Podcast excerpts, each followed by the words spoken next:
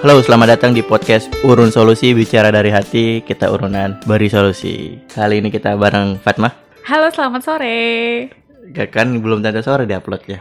Selamat sore, selamat siang, selamat malam. Oke, kita mau bicara apa kali ini Fatma? Karena momennya masih Hari Guru, Ya. kayaknya menarik kalau kita bahas soal guru sambil bernostalgia karena eh, saya rasa akan masih sangat lama sekali kita pernah menjadi murid dan punya guru. Iya, ya. Kita rasa semua orang pasti punya guru lah ya. Mulai dari guru favorit, guru paling killer, atau mungkin perlakuan guru yang tidak mungkin kita lupakan. Barangkali ada seperti itu. Iya. Kita urutkan aja dulu ya. Dari ini, guru yang paling berkesan. Iya. Guru paling berkesan. Guru, dosen, dosen kalau dosen bisa dibilang guru nggak ya? Oke, Guru itu jadi- eh, guru itu yang masuk Kopri. guru itu lembaganya Kopri di bawah naungannya Menteri Nadim. Kita nggak bahas itu, Bang. Ya, guru berarti rentan waktu Gu- SD, SMP, SMA ya. Nah, konotasinya semua yang gabung di Kopri. Udah. Oke. guru paling berkesan, guru SMA, guru kimia. Kenapa tuh? Karena beliau itu Namanya siapa? Kita beliau guru yang ternyata mantannya ibuku. Halo, siapa namanya? kan dia nggak belum tentu dengar ini. Namanya Pak Tumaji. Halo Pak Tumaji. Halo Pak Tumaji Fatma, ini calon anakmu. Coba. Mantan calon anak.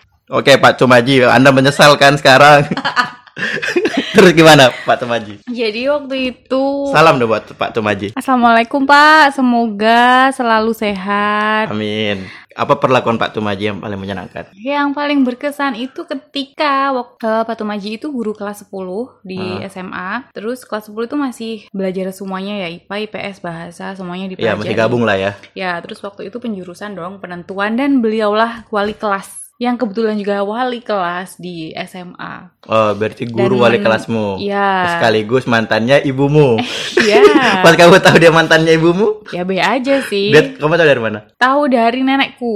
Oh nenekmu. Iya, nenekku cerita kalau saya punya wali kelas namanya ini. Eh ternyata dulu itu beliau itu kata nenek sering main ke rumahnya nenek, terus sering nyamper ke ibu Ah. gitu. Jadian nggak? Nggak tahu.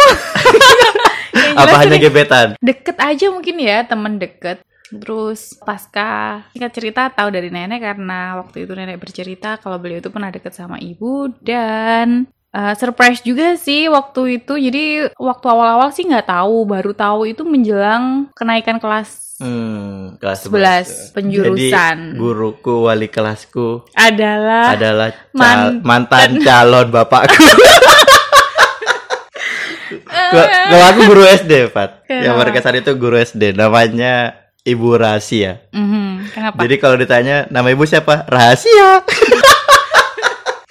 Berkesannya karena itu aja. Iya, dia berkesan banget sih terus dia orangnya ini sih, dia guru matematika Rahasia atau rahasia? rahasia. Tapi Oh. kalau kita sebut rahasia kan rahasia juga kan. Jadi kalau tanya kenalan nama kamu siapa? Rahasia.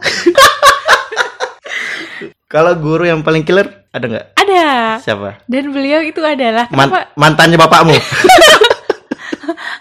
Bukan, jadi beliau itu ternyata pernah ngajar ibuku juga. Oh, gurunya ibumu Adalah adalah guruku, juga. Jadi kayak udah kayak nenek sendiri gitu juga. Namanya Ibu Sri Subekti. Nah, Nah, ibu Subeki masih hidup gak orang? masih masih. Oh masih semoga sudah sehat, pensiun. semoga sehat selalu ibu Subeki. Iya, jadi beliau itu terkiller dan tugasnya itu paling sering dikoreksi dan kalau ngecek apakah pelajaran itu masuk ke muridnya itu dengan cara menunjuk. Hah? Menunjuk murid untuk maju ke depan menyelesaikan satu soal. Terus? Ya, jadi nah singkat cerita beliau ini sering nebeng ketika mau nyegat angkot, Nebeng untuk nyegat angkot. memberhentikan angkot. Jadi kami itu sekolahnya di Pare, beliau itu rumahnya di Jombang. Nah, Hmm. kalau beliau pulang itu pakai nebeng, Iya. nebeng dari sekolah untuk ke terminal. Nah ya nebeng ke sekolah untuk ke titik angkot itu berhenti. Hmm. Nah beliau naik ke angkot angkutan umum Hmm. dari eh, satu tempat itu Hmm. tempat pemberhentian itu ke Jombang. Nah Ternyata muridku adalah ojekku. Yo. nah tapi itu sangat diuntungkan sekali Ah. karena karena udah ikrip gitu. Jadi beliau itu juga mungkin eh, menjadi kesan tersendiri waktu ditunjuk untuk ngerjakan soal di depan itu relatif bisa terhitung jari gitu dalam Hmm. mata pelajaran beliau satu minggu paling cuma sekali doang maju ke depan untuk ngerjain soal sedangkan yang lain bisa tiga empat kali maju ke depan untuk ngerjain Hmm, soal. Karena kamu jadi tukang ojeknya. Nah itulah itulah bentuk dari simbiosis mutualisme.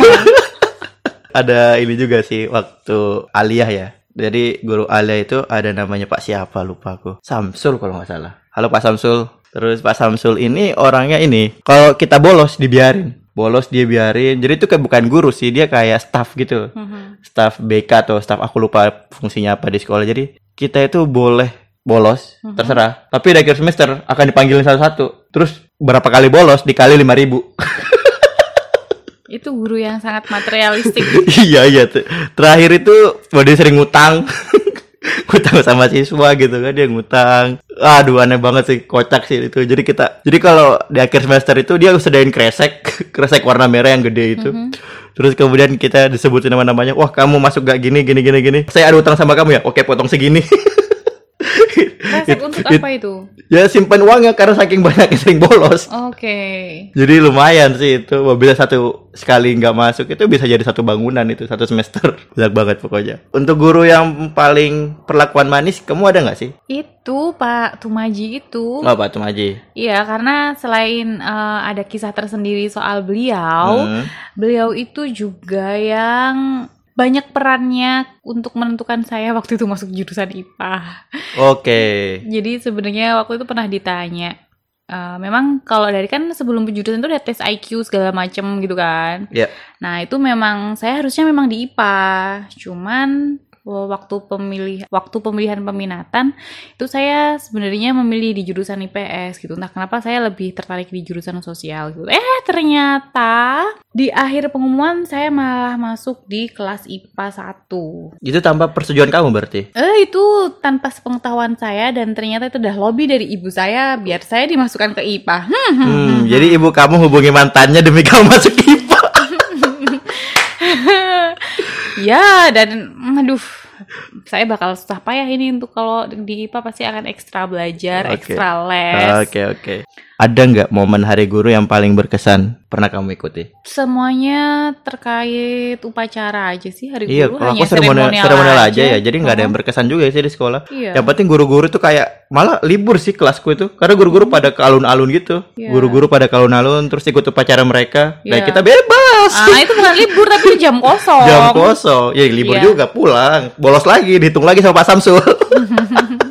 Terakhir, kita mungkin jarang ya ngasih ucapan terima kasih eh, buat guru-guru kita. Mungkin Fatma ada ucapan untuk para guru-gurunya. Ya tentunya terima kasih Bapak dan Ibu guru atas semua jerih payah dan perjuangannya untuk mendidik seluruh anak-anak bangsa. Oke, terima kasih. Itu tadi ucapan seremonial. Kalau aku sih tuh terima kasih banyak sudah bersedia menjadi guru. Tugasnya sangat berat, tapi guru-guru juga harus sadar tugasnya bukan hanya menjadi juru kampanye atau juru pelaksana sebuah kurikulum. Guru tadi harus menjadi suri tauladan yang digugu dan ditiru kalau kata Ki Hajar Dewantara ya seperti itu. Jadi kurikulum itu mungkin penting, tetapi lebih penting itu bagaimana kita memberi contoh dan tauladan. Jangan seperti Pak Samsul. Pak Samsul lagi.